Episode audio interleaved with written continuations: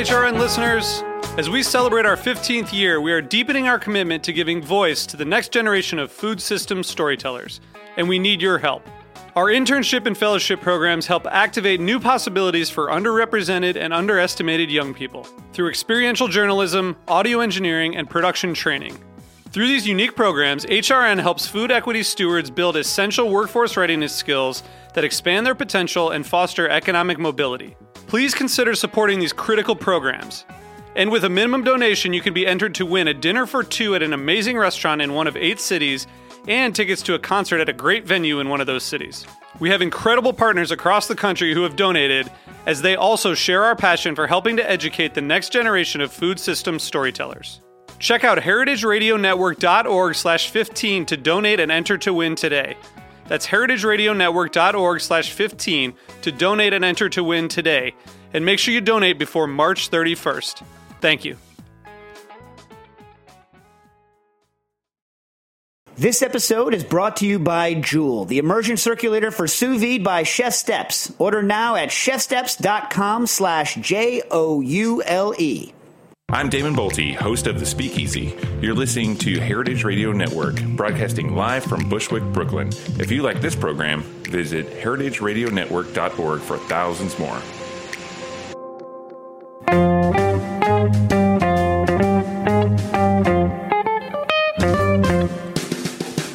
Hello and welcome to Cooking Issues. This is Dave Arnold, your host of Cooking Issues, coming to you live on the Heritage Radio Network every Tuesday from like, well, this time like 12.15 to like, yeah, like 1 o'clock on the Heritage Radio Network from Roberta's Pizzeria. Where, Peter? Uh, Brooklyn. Where in Brooklyn, dude? Oh, at Roberta's. dude, what's the neighborhood in Brooklyn where we are? Bushwick. Dang. Well, as you can tell, joined by an ever peppy Peter Kim, Grand Vizier of the Museum of Food and Drink. Got uh, Dave in the booth. How you doing? What up? Doing good. All right, good. And we have Nastasia of the Hammer Lopez next to me. How you doing? Good.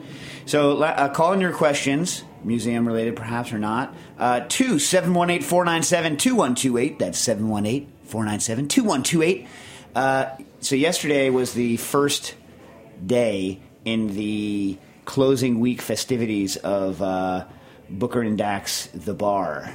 And uh, man, I think people had a good time, but man, was it a poop show. We like 86'd everything like right away. Like they took the chairs out, so like the bar was three deep. Uh, and uh, it turns out that n- I don't know how to operate the POS system. Like all these drinks, just like it was just like uh, I think it was good though. People had a good time. We had to 86 a bunch of stuff, um, but uh, last night we had uh, D came back to you know our manager D Canonis came back uh, as a guest bartender. We had um, Ann Robinson came back. Uh, Jesse Vida came back. Austin Hennelly came back and told me an interesting story about. Uh, you will enjoy this, Nastasia. About um, Damon Boelte. What, what about him? So I, I, I guess I didn't. I, I knew it, but I didn't think about it. Souther Teague, who's coming tonight, by the way. So if you come tonight, we have like Nick Bennett, Souther Teague uh, coming uh, tonight to Booker and Dax. Um, who else? Dana Corey. Uh, I forget who I'm not. I'm, I'm not mentioning a couple of people. I got to look at the, Nastasia. will Look at the list, maybe if she she feels like it.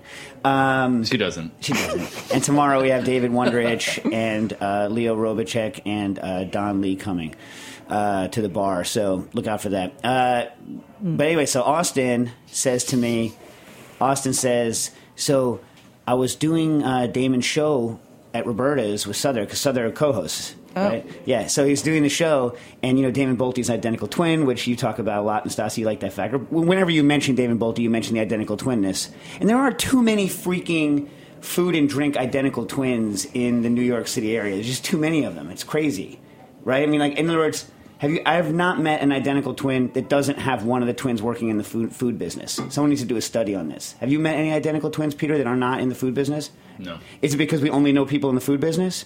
You know lawyer people.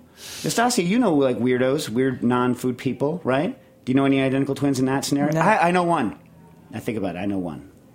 Medicine and architecture.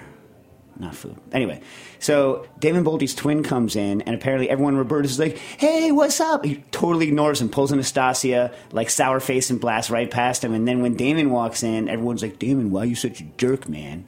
He's like, "That was my twin." that was a good story, right? Good times. Anyway, so uh, also turns out, also turns out, going back to Booker and Dax, uh, that the, the the jerks that live above Booker and Dax, like haven't lived there as long as the bar has existed, and start complaining at like eleven and smashing things into the floor to tell us to be quiet. Now I don't know about you, but you don't turn blow the whistle down. You know what I mean? If you're playing Blow the Whistle or any one of those other songs and you're mixing drinks and your bar is three deep, the correct response is not turn the music down. The correct response is don't move to New York and live above a bar, moron! You know what I mean? Mm-hmm. Idiot. Who, who does that? Like, that's what I hate about New Yorkers. Like, not New York, real New, like, you just wouldn't move, if, if you, you are not entitled to change the people who already exist around you. You know what I mean? You move into a place, the place is bad because there is. Uh, it's not like it's not like all of a sudden. Okay, look, I've done this a bunch of times. Right, I'll move into a place, and the person who lived in my apartment before me is was like an 85 year old woman who lived alone and never had any visitors because her kids never came to visit her anymore. She made zero noise her entire life like you know i don't know didn't watch tv no cable nothing no noise nothing. She dies we move in with like the kids and me and you know the dinner parties the family dinner and all this stuff and everyone gets mad. And you know what i kind of understand that except for you live in new york like you're not entitled to your kind of super quiet privacy nice life that's why it's new york Nastasia, what do you think about this? I think yeah. I mean, like, do you? I mean, like, there's bounds of rationality, but like living directly above a bar Yeah. that you moved into, Did they move in after you were there? Yes. All right. Well then. yeah, Yeah. Living in the city. Trade offs. Well, it's not a trade. It's like just like you know, understand what you're dealing with when you move in. You know what I mean? Like some people shouldn't live in the city. Like apparently these frat weasels who moved into this like I think there's like 30 of them living in this apartment up I'm going all uh, against frat people. But you know what I'm saying? There's 30 of them living in this place above us. And then uh I don't know, whatever. Just suck it up. You know what? Whatever. So anyway, Peter, you're on here to push the Museum of Food and Drink. He only needs ten. The only reason why I ever come on your more. show. What's that? Yeah. Only ten. So- But we more. need it in one day. Yeah, Right. yeah. So we So just got- need two cooking issues listeners to donate five thousand each. Yeah, and even beyond that, it's the last chance to get tickets to see the exhibition before it opens to the public. And so it's going on until 8 p.m. tomorrow, and we need to re- cross the finish line of $80,000 by tomorrow. Um, I'm super psyched about the exhibition. We're going to have, I mean, just to recap, we're going to have the fortune cookie machine. We're going to have tastings. We'll be demonstrating some different techniques in Chinese American cuisine. We'll have some awesome menus, giant wall of takeout boxes. Um, so yeah, it's going to be like just you know awesome show, and so get your tickets on uh, chow.mofad.org. And we're gonna we're gonna chain Peter to something. You can just pillory him. Like that's gonna be one of the things. We'll set up a dunk tank with Peter in it. Wouldn't that be awesome? Oh my God, Peter, you should totally do that. Like a Peter Kim dunk tank. Yeah, yeah. You think we can How make? is that Chinese? I don't know. It has nothing to do with that. It's like part of the little side exhibition. if somebody puts in ten thousand dollars, I will set up a dunk tank. You heard Will it here, you get in it, Dave? Hell no. I will set up a I'll get in a dunk tank. Sure, I'll get a in. bleeping dunk tank. Yeah, I'll- I'll do that. Family show. I said bleeping. All right. Pretty soon, actually, we have the non-family show from Johnny Walker coming up. Yeah. We're going to talk about after this. By the way, Nastasia, you'll enjoy this. Uh, the dry, the name, this Latin name for for you know the beans with beans. You familiar with it? You're going to enjoy it. Phaseolus vulgaris. you like that? All right. Let me get to some uh, get to some questions. If I was smart enough to pull them up. Okay. Um, this is from Shy. Uh, it is well known that old beans take longer to cook than young beans. Why is that? Well, I thought I knew the answer to this question. And uh, it turns out that I don't know the answer to this question. You know, you think it's just kind of a, a moisture thing, but um, that doesn't really explain. That doesn't really, I don't think, explain what, what's going on. then I did a, an initial search on the internets, and uh, like all- every manufacturer and uh, like council that tries to sell dried beans will tell you if you store the beans too long, they say in quotes, they will never soften. Now I know that's garbage because you can pressure the heck out of them and soften them. You could add baking soda and soften them, but then I realized I didn't understand. It's not simply that it's drying out; something else is happening. So I have to. I, the, the short answer is I have to go. Um, I have to go look it up, and it, you know I'll, I'll have to go do some sort of uh, you know a scientific search on the order of. Um, um, you know, dry beans storage cha- storage changes. Like it's always like people who have the money for these sorts of studies are always uh, kind of big industrial concerns, and so you always add things like storage, shelf life, dried beans. You try to hit it as you try to phrase your searches. This is, by the way, anyone who actually wants to find their own info, right? Uh, you, I, I found out um, from. Um, Ariel uh, Johnson, who was here uh, a couple weeks ago, that there's a website, and I'm sure you know all of you guys, all you cool kids out there, uh, already know about it. But it's um, and I don't know like how legal slash illegal it is, but I'm going to give you guys uh, this website in case uh, you don't already have it. It's Sci like science, S-C-I dash hub, H-U-B dot C-C. Okay? That's S-C-I dash H-U-B dot C-C. And um, this website allows you to download uh, any almost any scientific paper that is behind a normal like university firewall. Now, it's not as easy to use as uh, a you know university thing because you need uh, a record called the DOI. Now, uh, what a DOI, uh, I don't actually know what it stands for, but it's a long, long identifier that uniquely identifies a particular uh, article. Okay, so how do you get that? So many, many, many of the either the university search engines or even the actual database owners like uh, Wiley or Elsevier or these guys um, will allow you to search and get the abstracts. And oftentimes you can get this identifier in the abstract, cut and paste it into the Sci-Hub page, and boom, the paper pops up. Now, the legality, yeah, I haven't looked it up. I don't know. What do you think, Peter? If I don't know, is it okay? Can I can I go can I go like Talmudic on this? If I have no idea whether it's illegal or not, it's okay to use it. You're the lawyer. I think you get one one free pass. That's my official legal opinion. Do I get a lifetime free pass on the on using this one thing? like in other words, like I don't know if this is illegal. I'm not going to look it up. Eh. Anyway, it's a fantastic way to go get it. So um, when you are searching for things, in general, the way to find information is to think ab- think about your problem and try to cast it in the most industrial light possible. So any sort of uh, thing that you think that Campbell Soup might care about, or anything that you think uh, that you know uh, you know Nabisco might care about, because these are the people that that have money to pay for these kinds of studies, and that's in general how uh, I find it. So I've, I will. This week is extremely tough for me because the the bar closing stuff, but I'm going to try to look up more on that because it leads me to another thing. When I realized that I had no idea uh, what was um, going on with the dried beans, it also it led me to uh, a, and also talking to and thinking about you know the time that Booker and Dax has been open, and every time I've been cooking is a concept of uh, drift, and so and I've been thinking a lot about it uh, recently. So you get drift in your your whole life, and what what does that mean? So you have like you come up with a recipe, you come up with a with a technique.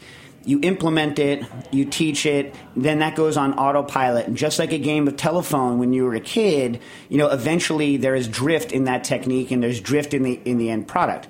And so when you're running a restaurant or when you're running a bar, uh, you know, you have to be, you have to set um, things in place to prevent your products, uh, your techniques, your recipes from drifting too far uh, from you know from where you started. Often, I mean, sometimes drift is good. Sometimes you start with something and the drift actually makes it better. Most of the time, that's not the case. And even if it did make it better, you want to know why and then codify that. So I think you know a lot of um, what I've been thinking about is that that kind of drift and control, and that's I think a couple of weeks ago we talked about the Eric Ripert story, Anastasia, where you know he has a very specific thing that will never drift, Kraft Swiss cheese, and so they use that Kraft Swiss cheese because that's palate drift. That's about your drift of palates over time and change, right?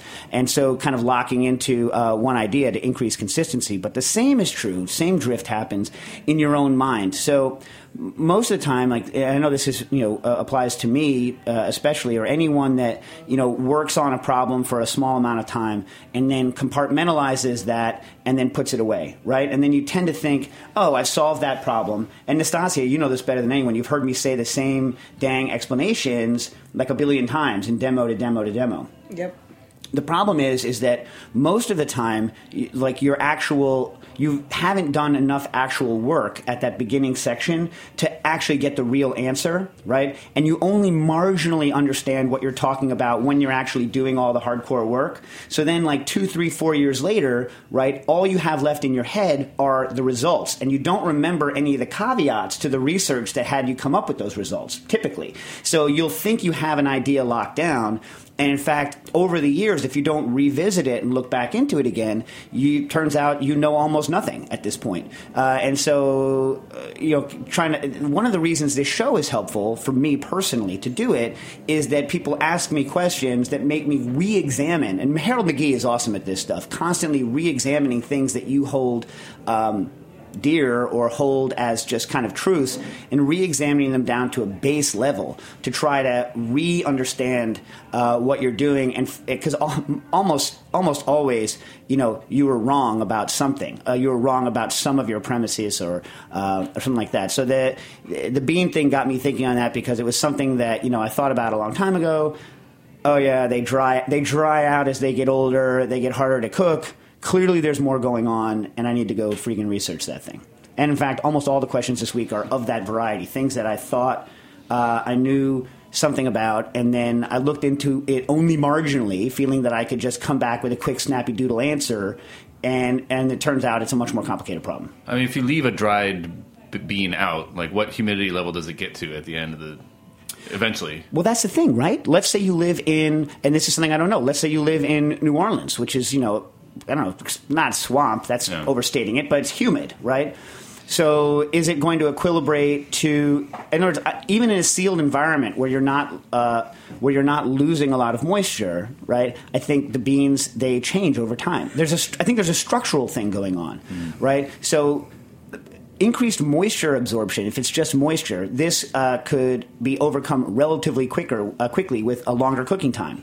Or perhaps, let's say, you know, you're a believer in this current no soak thing, uh, a soak to increase or to retemper back up. But there's no indication on the dry bean. If that was the case, the dry bean council people would say, if you have some old beans, put like a moistened paper towel in with the old beans for like a couple of weeks, and then they'll be good as new again. Because that's how the Bean Council talks. uh, have you have you met the Bean Council? uh, but that is, in fact, not what they say. I mean, now look, the other thing you have to be very careful of is downloading the new iOS on your phone because it no longer freaking works. I'm trying to reopen the question. What you have to be careful of is that the Bean Council has uh, a vested interest in you throwing away your old beans and buying new ones.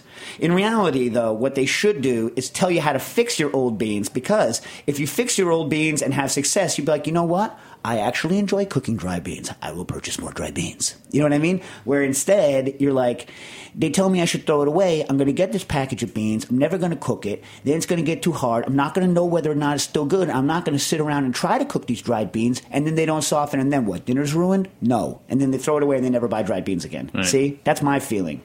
My feeling is is that if something appears like it's in your best interest, get people to throw away and buy fresh beans. Sometimes it's not in your in your best interest. The best Yeah, interest maybe is there's an advantage to it.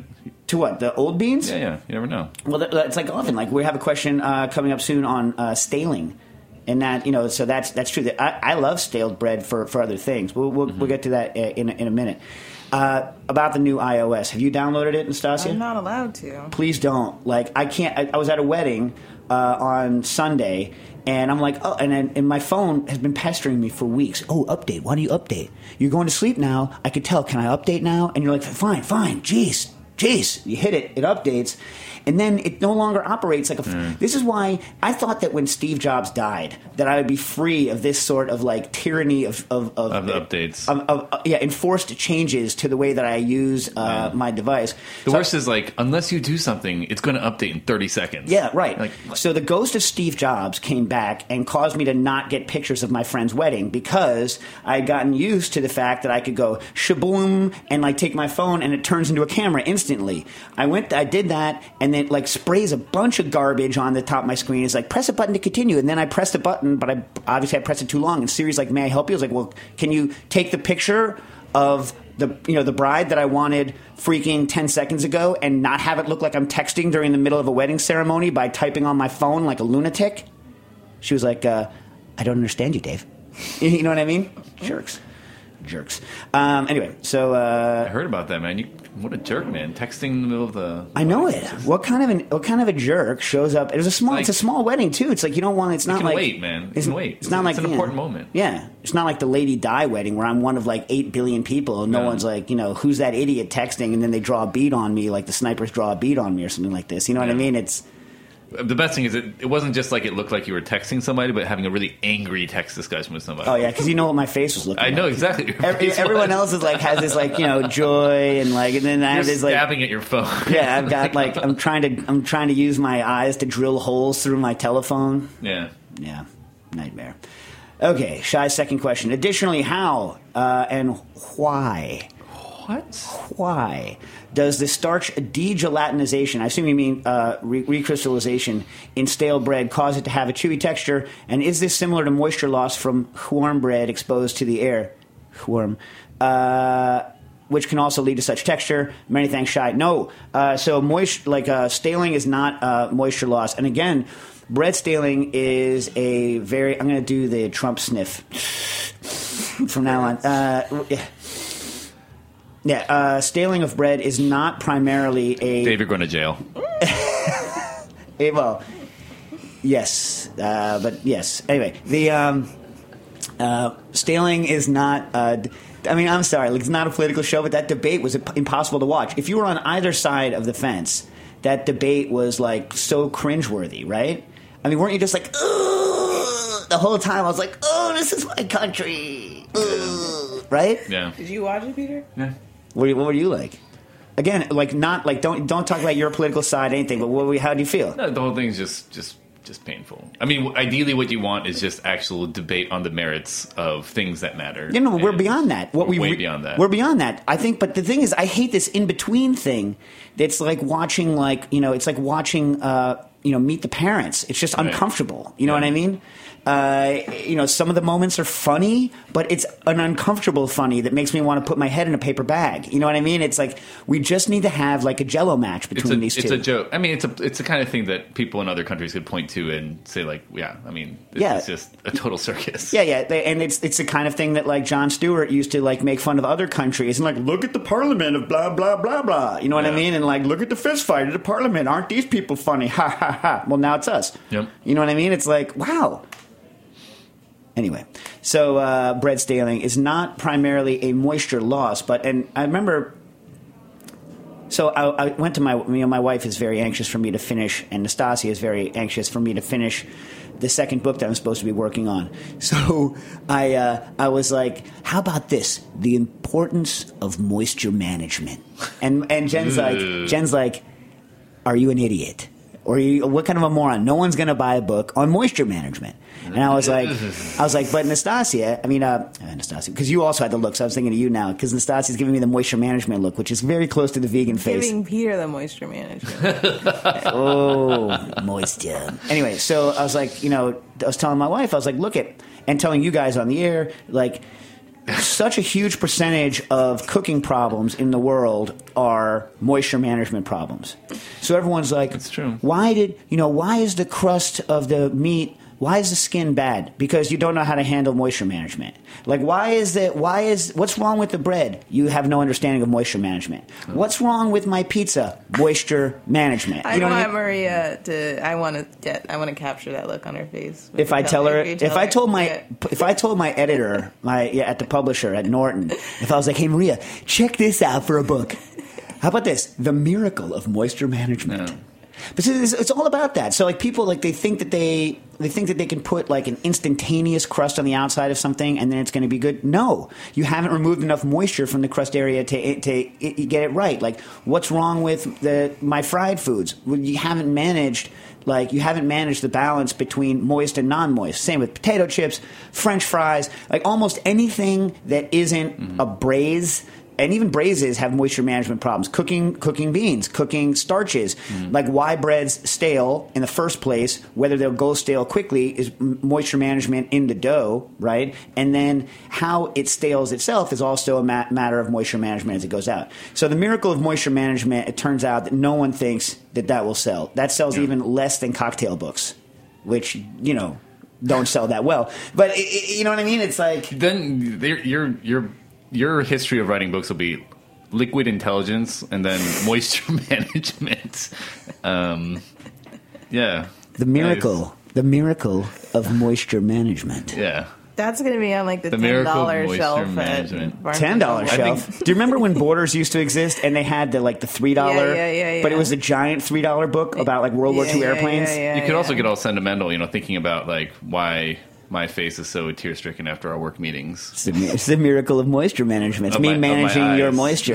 exactly that. I am, by the way, people, in meetings, I am the worst. I am the worst. I am the most inflexible weasel in in a meeting. Like the thing is, is that we had these meetings at the Museum of Food and Drink where we're talking about the exhibition, and Let's air it out. and and no, and so Peter, Here comes the moisture. so, so, so we're, we're all sitting around this table, right? We're sitting around this table, and we're trying to figure out how to do the best exhibition given the parameters that we have to work with.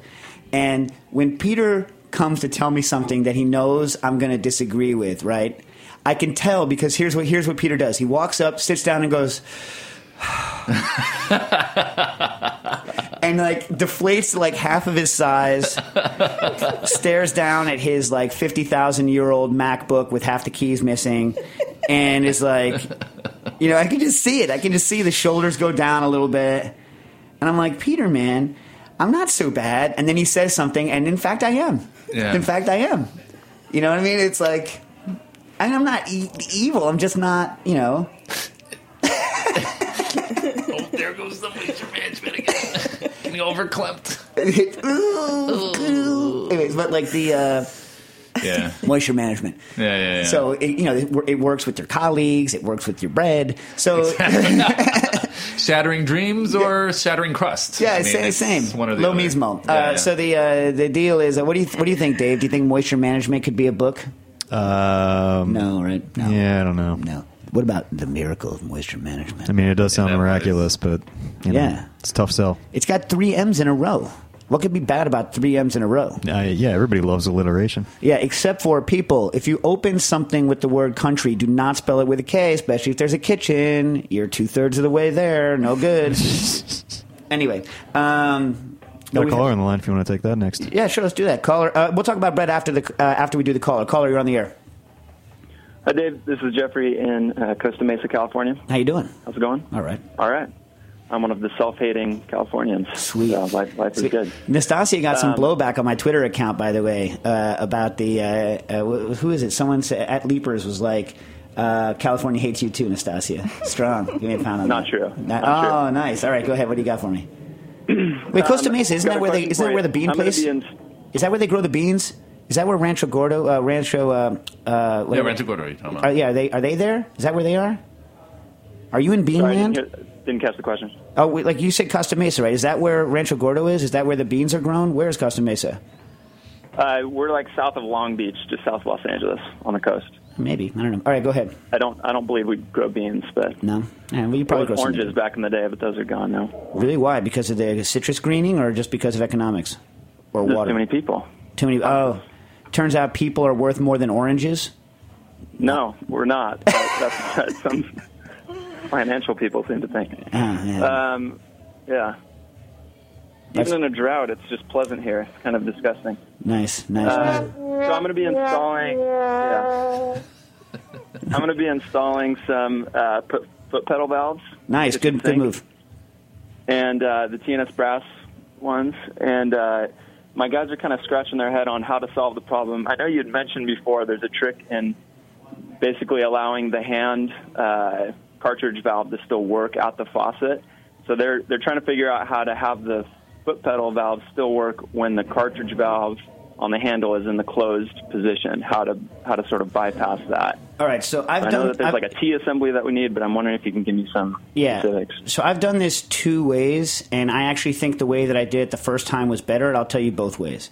So Okay. um, the the way I originally did it, and the way that I actually recommend, is I physically separate out the um, I separate the foot pedals from the um, the hand cartridge, and I have them mix in the gooseneck. And so what you do there is you get like a the base faucet, right, which is either going to be wall or deck mounted, and then you actually um, you you don't use the weird swivel fitting there. You just literally put you get all chrome chrome.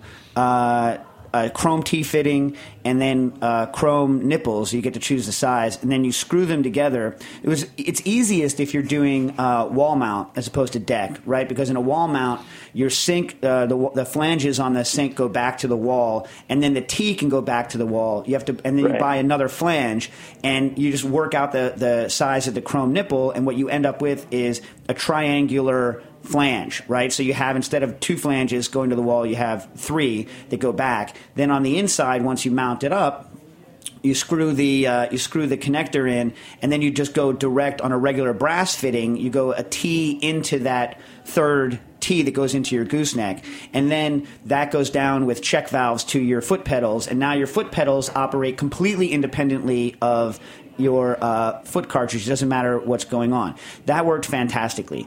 On my new one, actually, the foot pedal still work fantastically on this one. On my on my new one, what I did was I bought a T&S unit that came with uh, a sprayer arm, right?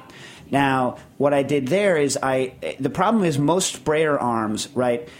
What they do is they sense the uh, pressure, uh, and so if you if you push the spray arm and let water through there, uh, like a flap valve comes down and shuts off the water to the uh, to the regular faucet head. And I don't know if that would work with this. The one that I bought the way it works is is both the sink head and the sprayer arm can work at the same time, and you have to push and rotate a valve to actually turn off the uh, the gooseneck. I hate this system. I hate it because Yeah. it, pushing and turning is such a hassle. If it was one of those quarter turn cartridges, like that would be good. So what I'm looking to do now, you know, now it's a couple years later, is rip off the gooseneck that I have and just screw another gooseneck on there and try to find an actual something that will shut the flow off to the gooseneck that's just a quarter of a turn and not some sort of push and twist like a childproof cap, which I freaking hate.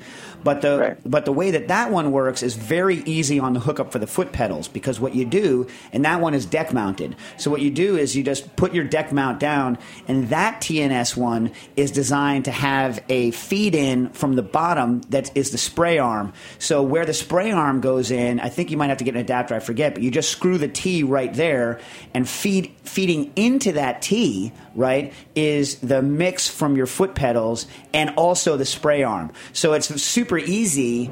Um, Okay. It's super easy there because you have that central connector going in. But if you're going to use the spray arm, which I love the spray arm, you need to think of some better way to switch off the uh, to switch off the top of the of the, the gooseneck. Um, the problem with Could you could you see a way that the first option could work in a deck mounted situation? It's possible. I didn't research it because I knew I was moving. I, I, I thought I had solved it with the deck mount sink that I bought, but the problem with T&S Brass is that uh, I mean I, I love their stuff and like it lasts a long time and you can get all the parts for it. But it's not something in general that you can just walk into a plumbing house and get. It's better now. It's easier. Like on uh, Amazon, I think carries some T&S stuff and KaTom.com. Yeah, Web, WebstaurantStore has some of their. Yeah, and KaTom. KaTom, the nice thing about KaTom, at least it used to be, is uh, I think they're out of Florida, is that it used to be a pain in the butt because KaTom had the best prices, and so I would call up T&S Brass and I would say, hey, and I would spend like, you know, 45 minutes on the phone with them asking about exactly which adapter am I going to use, ba, ba, ba, ba, ba, and then I couldn't just order it from them because they don't deal that way, and then I would call KaTom and be at KaTom, put in an order for this, and then they'd ship it out like a, a, a week later. Um, I don't know. I have to look at it and see whether there's some uh, uh, easy way. Well, it's there are easy ways. In other words, like y- y- you could they, they make just a flange. You can buy the flange, and then you can put the T in. The problem is is getting it to space nicely because if you're going to go deck and you want to drop that T down, it's going to have to go T and then over. So unless you want it to look completely whacked out nutty, right, you're Yeah. going to have to have a relatively deep deck because it's going to have to go out the back of your faucet and down. So now instead of mounting just a regular, I don't know, they're probably like two inch flange or something like that. Uh, two, you know, you need like a you need like a two and a half to three inch deck to mount it on.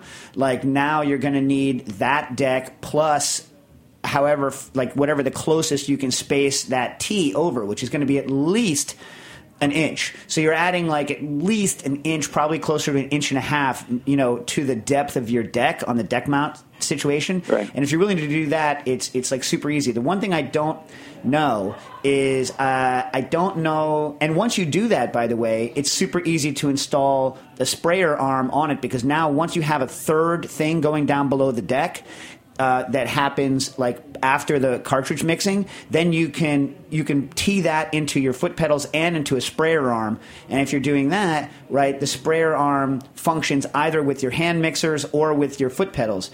Um, the the issue is is that most T&S brass um, uh, shutoff, like quarter turn shutoffs, this is what I used to have, right? what they do is is they're designed to exclusively run a, uh, a, a sprayer arm, and most of those situations are in dishwash uh, pits. And in a dishwash pit, you're always using the sprayer arm, and you have to tell it, "Hey, I want to use the gooseneck." So, and that's the way I used to have it. But if you're okay with the look of that, then it's it's like very easy because you could just buy they buy a separate gooseneck that comes up and it has the, the quarter turn shut off for the gooseneck. You leave that on all the time, so the gooseneck is default on, right? Default and, on, and and then and so you can buy a, a deck mount uh, a deck mount faucet without the gooseneck. You buy the add-on gooseneck, and then you have the T that comes. Uh, out and down, and then you buy the flange there and hook it into your spray arm and your foot pedals, and you should be good, good to go.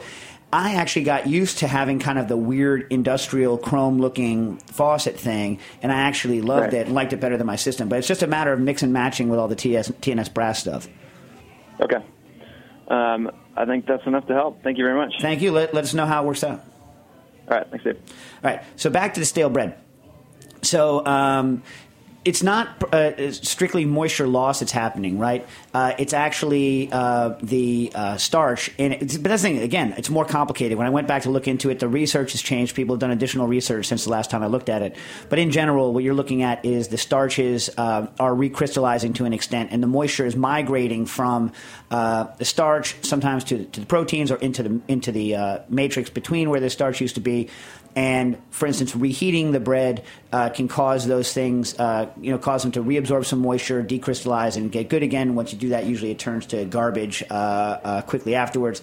But yeah, so it's more than just uh, it's more than just uh, moisture loss. And by the way, the fact that it's a crystallization thing, if you think about it, this is why storing bread in the refrigerator makes you a complete enemy of quality because uh, you're increasing the crystallization rate by lowering the temperature of the bread. That's why when you're freezing bread, you want to freeze bread right away uh, because when you freeze bread, it's the equivalent of the act of freezing it alone is the equivalent of, of at least a day's worth of just sitting out on your counter, and you want to thaw it relatively rapidly. You want it to be in that evil uh, fridge zone for as short a period of time as possible. All right. So before we get kicked off, we should handle uh, some Halloween questions. I'm gonna. Ha- uh, I should have done this one first. and We get the uh, the folks in the chat room on with this, and maybe Nastasia has some idea because Nastasia is the the queen of the Halloween uh, and Christmas. You know what I'm gonna say. Uh, I exactly know what you're going to say, and that's why I want you to talk about it. Um, this is from Matt. Uh, hi, uh, Cooking Issues crew. I'm looking to make some Halloween slash spooky themed cocktails for Halloween. So, two questions. I'm using fresh Concord grapes, but don't really have a way of juicing them and getting the seed out. Any thought on uh, on that without the aid of a juicer, or can I just blend it all and then clear it with some pectinase or whatever? Look, you can blend Concord grapes, but um, it's gonna it, the the seeds get bitter. So, like, uh, if remember the time that we tried it and it was like, ah, gross, all the seed particles, and the thing was just nasty. We used the Santha after that. Yeah, but then like I've, when I've done it with, without the Santha, like I've literally just mashed it like like uh, Lucille Ball making wine uh, back in uh, I Love Lucy. You know what I mean? You mash the hell out of it, add your pectinase, uh, Pectinex Ultra SPL to the mash, and then just keep mashing it for a couple of hours, and eventually it will kind of liquefy, and then you press the stuff out in a sieve to get the juice out. Stas I don't remember that working very well. Well, your yield is not as high as what we got, but uh, it's uh, you know it's hard. Those were delicious cocktails we made. Yeah, the other thing to do if you have kids or interns is get them to seed the damn grapes. You know what I mean? Know what I mean? Then you can just blend the stuff. Um, those were delicious cocktails, but they were a pain. It was a pain. The Santha didn't crush the seeds, right? It's all a question of, of, of Yeah, but you lifted the. You jiggered it somehow. Well, yes, but the the issue with mashing, it's it's hard. You need a ma- mashing is difficult because uh, people want to try to. The, your your mash efficiency goes way down as soon as the depth you're mashing in goes uh, deep, and as soon as the area that the stuff you're mashing can move to goes wide. So if you have a deep bucket and you put a masher in to try to mash something, then all of the whole Concord grapes just move out of the way of the masher as you push it through the stuff Why down the bottom. w- women call men mashers back in the day? Masher. Yeah, what does that mean? I don't know. I don't know. I mean, it means like it's like CAD. Do you know what I'm talking about? In It's those like- like, cartoons. I and thought we were stuff? talking about Concord grapes. Uh, you know, Nastasia. I love that. You know, Nastasia. Mm. I, I appreciate that because Yeah, that's, like that's, a, that's, an a old Dave school style. reference. Uh, oh, yeah. Yeah, it's, not- yeah. It's in old the school. cartoons, and when I was a kid, I was like, Masher. Do you know how many things are in cartoons that you have no idea what they are, and the kids still find them funny? Mm-hmm. Like all the weird, like topical references that nobody. Like, do you remember when Yosemite Sam was? Uh, remember when Bugs Bunny was supposed to get this guy Fearless Freep to do the high diving act, and and Yosemite Sam's like, "I'll pay you my full bits to see the high diving act. I'm not going to see the high diving act." Remember that? That's a good impression. Yeah. So like he He's uh, actually making little pistol motions. yeah, you have to make the pistol motions. So anyway, so uh, the so but there's all sorts of weird topical references in that cartoon. That cartoon was hilarious growing up, but there's no like like songs at the time, like "Open the Door, Richard." You know that song? Yeah, yeah. Anyway, uh, but it doesn't matter. That stuff's still funny as heck, even though you don't understand uh, understand the references. Looney Unli- Tunes are timeless, man. yeah, unlike unlike Shakespeare, where someone has to sit there and tell you what all the references are to what's going on in the Shakespeare. You're like, oh, now I get it. That was like a current poem that people read. it's and you're like, because he would mash his genitals against females. And, uh, Th- that is drink. disgusting. Yeah. That is uh, who would do that? No, no, no, not. Trump. Oh, not a political show. Not a political show, I mean, Dave. I, I think we're all on board with who we want, right? Yeah, not a political show. Not a political show. Well, we don't want people that want Trump. not a political show. All right. Mash your genitals. First of all, like No, not like if they're not out. It's just still, but mashing. that's even that's so it's so pathetic. Imagine like you're like, eh, is this good? on a crowded train. On a crowded train, Oh. You like, Uh, like on the subway. That just seems like a not like how is that? See, that kind of thing can't be an attempt at a successful a successful attempt. You're not attempting to actually get someone to go out on a date with you with that kind of a move, huh? Like, what are you getting? No, at? I mean, but a lot of stuff like you know, catcalling and all that. It's not like you actually think the person's going to st- turn around and be like, "Hey, you know what? Let- Let's go and get some dinner. Want to get a drink? yeah, but like, Hey, sweet cheeks. Like, oh, hello there. yeah, yeah. I don't know. I don't really understand. I don't understand. Like, so is it really just to show off to your buddies? It's a power move.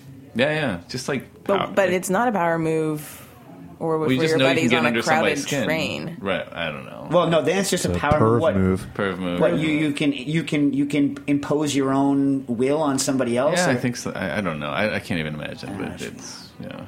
masher. It's, That's disgusting. Sounds was like that was that an Urban Dictionary No, or is that a I real? checked that's a- various sources, yeah. Various sources. Nastasia's favorite uh, favorite place to look up her data. Various sources. Again, back to Looney Tunes. You remember that when the king was trying to get, uh, I think it was Yosemite Sam again, to cook Bugs Bunny, and he says every every day the same thing, variety. Remember that the king wanted and he wanted Hasenpfeffer as opposed to variety. Totally meaningless. Do you remember this? And then Yosemite Sam was trying to cook Bugs Bunny. And you need is to get that on where your Bugs Looney Tunes. Bunny's like sitting back and like it's a hot tub? hot tub? In the Popping pan, bubbly? Like a hot tub. In the Oh, dude, did they not have Looney Tunes in Illinois? No, no, no. There's a, I, I, there are episodes where Bugs Bunny is like sitting in a cauldron and like chewing on a carrot Oh you know, yeah, yeah, yeah. irreverently. No, it's, it's not. uh, Well, maybe it is that one actually. Maybe it is that one. But, but when you say like like pop bubbles, I'm thinking of that like song. no, I- that I was just re- I was doing a reference to Fat Joe. Yeah. yeah, yeah. yeah, yeah, yeah. Uh, No, I moved to Fat Joe from Looney Tunes. Oh, I see. Yeah, yeah, but And then what's that song? Uh, pop pop bottles. The other one, the more recent one. Who sings that one? I don't know. Pop bottles. Uh, I can't actually sing the lyrics to that. Any, I can't find. I can't think of any set of lyrics of that that's appropriate for me to sing. All right, so we went from Concord Grapes to genital mashing to uh, Looney Tunes to Fat Joe. All right, well, let's finish this. Uh, any thoughts for uh, spooky Halloween cocktails? Uh, this is the same question, believe it or not, folks. Uh, the last word looks sort of like a witch's brew, but I'm not sure the best way to really make it pop. I could carbonate it, uh, uh, but I'd really want it popping up in your face to seem spooky. Um, the other cocktail I'm thinking of making is something somebody made before: Concord grape, maple syrup, lemon juice, bourbon, Angostura, egg white shaken, real frothy, and then two drops of Peychaud's. Oh, not Peychaud's, man! Come on, just dump, just dump cough syrup in it if you're using Peychaud's. No offense, Peychaud's people, but offense. Uh, it's good in its. I don't mean to interrupt, but I'm going to interrupt. Yeah, yeah, that's my classic. Yeah, yeah. Anyway, uh, to show vampire teeth marks, all ideas appreciated. Things I like the vampire in the egg foam. That's a good idea. I mean, Peychaud, you know, I'm not for it, but you Mm-hmm. Yeah. know, whatever. So, uh, okay, if you're gonna do a, I mean, pu- everyone's like, oh, this is for kids. Adults freaking love a hunk of dry ice in the Dry punch. ice, as I was going to say, yeah, man. That's- Adults freaking love it, and then especially Steve, look at that pizza. there's pizza with greens here. Wait, Don't, don't, the, the people here will more reports on that next week. Uh, when we ask for a pizza with greens, they'll be like, "We don't do that. We don't do that." It's going to happen. I guarantee you, Nastasia. How much you want to? You won't bet So, me. because- and there's like prosciutto on top. It's like I would love that yeah. pizza. So listen, when you're doing, if you're going to do a punch with dry ice, make sure you don't uh, put, make sure you don't put. Um, uh, dry ice in anyone's cup for any reason, shape, form, whatever. Uh, activated charcoal, black, like the super powders that people use for health reasons, which I think is crazy, uh, but whatever. But you know uh, that goes in drinks. A lot of people done that, and black drinks are creepy. And if you use enough of it, all your cu- all your customers or guests' teeth will become black, which is also really creepy for them. Um, Garnish with. What if you had like uh, cobwebs from like cotton candy or something? and this, uh, what? Cotton candy for cobwebs. It would melt, man. It you would could put some on top. That's what I mean. Yeah. Uh, don't put silly string in your cocktails. Here's another one. Uh, Nastasia has been, and, and Nastasia and I don't say the name of the book. I don't want the price to go even higher. But uh, Nastasia, we turns out Nastasia is obsessed with this. Says she told me about it. I don't remember Yeah. that. And then I mentioned it to her. Applehead dolls. So oh yes, as a garnish. yeah, Yes! yeah, Applehead Yes! dolls, yeah, Applehead dolls. So look up the old Vincent Price Applehead doll kit. So what you do is you That's take the winner. You take an apple, you peel all but the top and the bottom, leave that intact. Then carve, a like carve a face in it.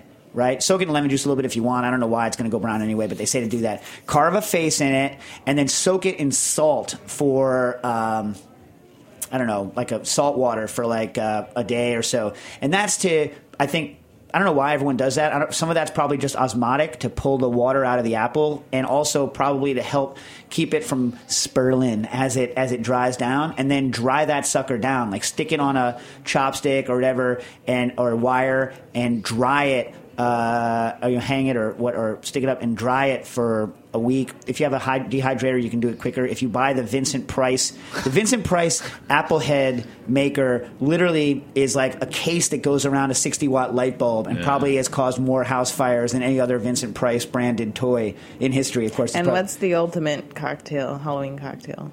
the ultimate Halloween cocktail is to make a wine zombie. Uh, and Nastasia should post on her Instagram account wine zombie instructions. It's true. So- Peter, what is your experience with the wine zombie? Um, I basically drank kamikazes straight out of the wine zombie, Last not knowing it was kamikazes, and then um, Blacked out. blacked out. Yeah. Yeah. So Yeah. Yeah. So the way a wine zombie works is you go to your local Halloween shop and you buy a uh, you buy a, a, a zombie mask, and then you put it you build like a wire armature. You put a zi- zombie costume over it with hands, and then you uh, just put a, a punch bowl in there. You drill a hole in the bottom and jam a, a rubber tube in, mm, and then you uh, put it on like a circulator or whatever, a pump. Then you add all of your cocktail to that uh, bucket and then the tube out of the circulator or pump, whatever, goes into the mouth of the uh, of the zombie mask. That I guess you put it over a mannequin head, right? A styrofoam head, Yep. and then dumps into the bowl. So it's just a zombie puking, and I think for this a red cocktail is appropriate. Yeah. Puking zombie blood cocktail punch into, and you can have like a hunk of dry ice in the punch bowl to keep it cold as it's circling, and so he's puking into a frothy. Like steamy zombie thing, and, and the And zombie then had, later, you're puking into a. yeah. Now Nastasia, Nastasia, you know, uh, believe it or not, even though even though she is sometimes a just get her done enemy of quality, it's good enough kind of a person. That's what this was. No, but Yeah. you went full on and you did you did a, a standing wine zombie. I You did a Santa. and then and zombie. Right? The zombie. Oh, yeah. yeah. And but but if you your, Well, the zombie your first wine your first wine zombie out the gate, I recommend doing a a, a bust only zombie yeah, that you can you know put on a tabletop like a tabletop mounted zombie. But if you want to go full uh, Nastasia and Piper, shout out to Piper. He said on he gave up all IP on that, so Well, you still have to give him credit for Okay. working on it. You don't have to give him money, but you have to give him credit. So if you need plans, Nastasia should sell kit plans for wine zombies because uh, it's, it's wine zombie year. And then the, the good thing is, is that with a very small amount of repurposing, you can do what Nastasia also did at the Del Posto party, which is the puking Santa, where Santa's puking up mulled, uh, and that was a hot one. That's very good, like a hot, like a mulled, uh, mulled wine. You did a mulled wine, right? Yeah. Like a glug, like a like a Santa puking up a glug. And Nastasia again took it one level further. Actually recorded uh, her friend Phil Bravo, like making Santa comments like. Too many cookies, whoa! and then like puking up the mulled wine. You know what I mean? Or my like, best work with Dave. yeah, Yeah, yeah. Those are the days. Oh, now you're making me think of the Archie Bunker song. That's such a good show. On the fan, uh, Yeah. yeah. Gotta wrap it up, Dave. All right. So listen, I have some questions I didn't get to. Uh, they are on zucchini pieces. Uh, uh, I don't see who sent that in, but it's uh, it's about zucchini residue and sticking. And again, much more complicated than I thought. You ever remember? I've said this on the air a bunch of times. When you when you skin pumpkins, you get that weird oozy latex that like causes that disgusting skin to f- form on on top of your already disgusting skin. You know what I mean? Yeah. And so it turns out that there are these crazy exudates in cucurbits and and zucchini cucumber, uh, pumpkin, all cucurbits, and some have it more than others. These weird exudates, and so I'm going to look into that because I think that's an interesting uh, uh, subject. And I also have to get next week to um, ooh replicating uh, other cooks' dishes and when it's okay, when it's a rip. Uh, and we have a question on some high tech equipment uh, from Simone in Montreal. We're going to get to next week. What do you want, Peter? And go to chow, C-H-O-W, dot mofad.org and get your tickets to see Chow, the making of Chinese American cuisine, and then see Dave, me, maybe Stas. I don't know if she'll be there. because if you don't, give me the Yes, I give, will. give me the give me the moisture management, Peter. If we don't make it. If you don't, then Mofad is just going to be in so much trouble. no, we'd appreciate the support. So it, it starts at 30 bucks and up. You can come and see the exhibition. So get out there, chow.mofad.org. Thanks. Cooking issues.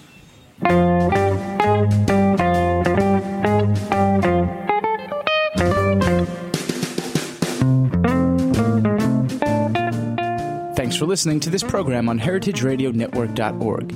You can find all of our archived programs on our website or as podcasts in the iTunes Store by searching Heritage Radio Network. You can like us on Facebook and follow us on Twitter at heritage underscore radio. You can email us questions at any time at info at heritageradionetwork.org. Heritage Radio Network is a nonprofit organization. To donate and become a member, visit our website today. Thanks for listening.